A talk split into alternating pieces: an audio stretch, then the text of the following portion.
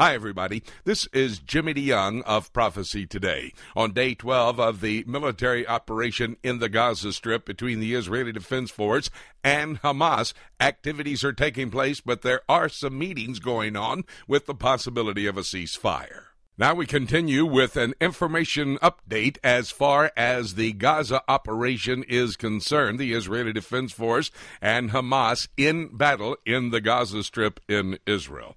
David Dolan joining us. David, it looks like the Israeli Security Cabinet came out of their four hour meeting somewhat positive on the possibility of a ceasefire, a proposal that has been put forth by the United States, the Egyptian leadership, and the French proposal of President Sarkozy. And of course, we actually had a three hour pause in the fighting uh, today to allow some humanitarian aid to get into the Palestinians, so that was another sign. But Jimmy, what I'm hearing is that the generals, the military leaders, are saying they have pretty much accomplished what they went in to do. There isn't a lot more to do, and from now the fighting would get even more intense with more Israeli casualties. Of course, we had the fire yesterday on a UN outpost that killed quite a few Palestinian civilians, and it was not intentional on Israel's part. They say Hamas was firing from either in or right next to that position, something they've done before. Nevertheless, that caused world uh, uproar and outcries, and the UN, of course, not happy about that. So, uh, if indeed the military goals have mainly been met, then why not proceed to a ceasefire? But as Condoleezza Rice has said, a ceasefire that does somehow ensure that Hamas is not able to rearm, particularly that these tunnels from Egypt are not allowed to be rebuilt. And uh, so that is what Israel will hold out for in any ceasefire. But, David, at the same time, coming out of the Gaza Strip, word from Hamas, they will not agree to a permanent ceasefire. And they say their resistance will continue as long as Israel is occupying their land. And they consider all of Israel the land belonging to Hamas, the Palestinian people. It looks like this is an ongoing battle into the future.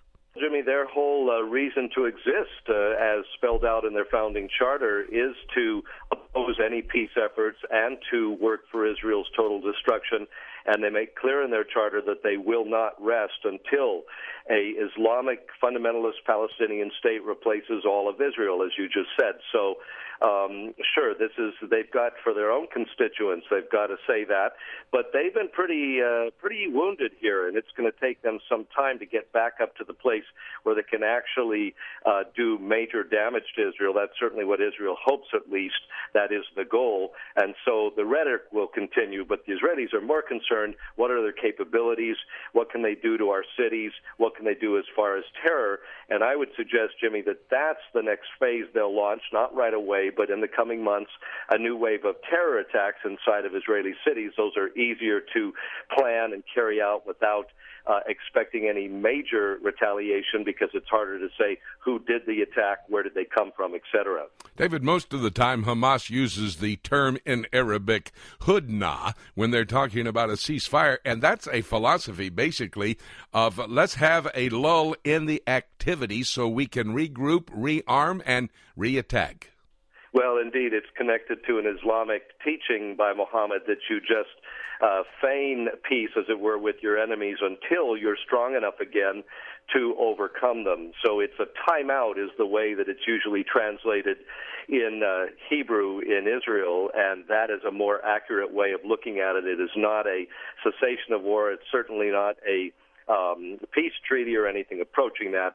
So, yes, Hamas uh, will live to fight another day, and they certainly will make future uh, trouble for Israel. There's no question about that. But in the uh, short term, if the government can say that they went in and stopped the rocket fire, if there is months of uh, no attacks upon Israeli cities from uh, this point on, if the um, international monitors that are being suggested come in and stop the tunnels from being rebuilt and smuggling of heavy weaponry from the sea, that will be enough at least for the Israeli public and government at this point in time.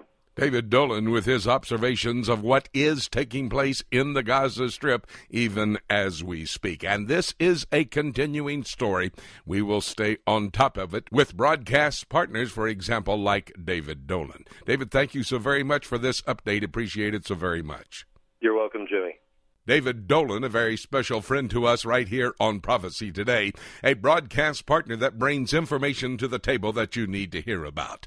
And in fact, again, I conclude this report with letting you know that everything we're reporting here on Prophecy Today is a current event in light of biblical prophecy. In other words, these events we're talking about setting the stage for Bible prophecy to be fulfilled seemingly in the very near future indication that indeed the rapture of the church could happen at any moment.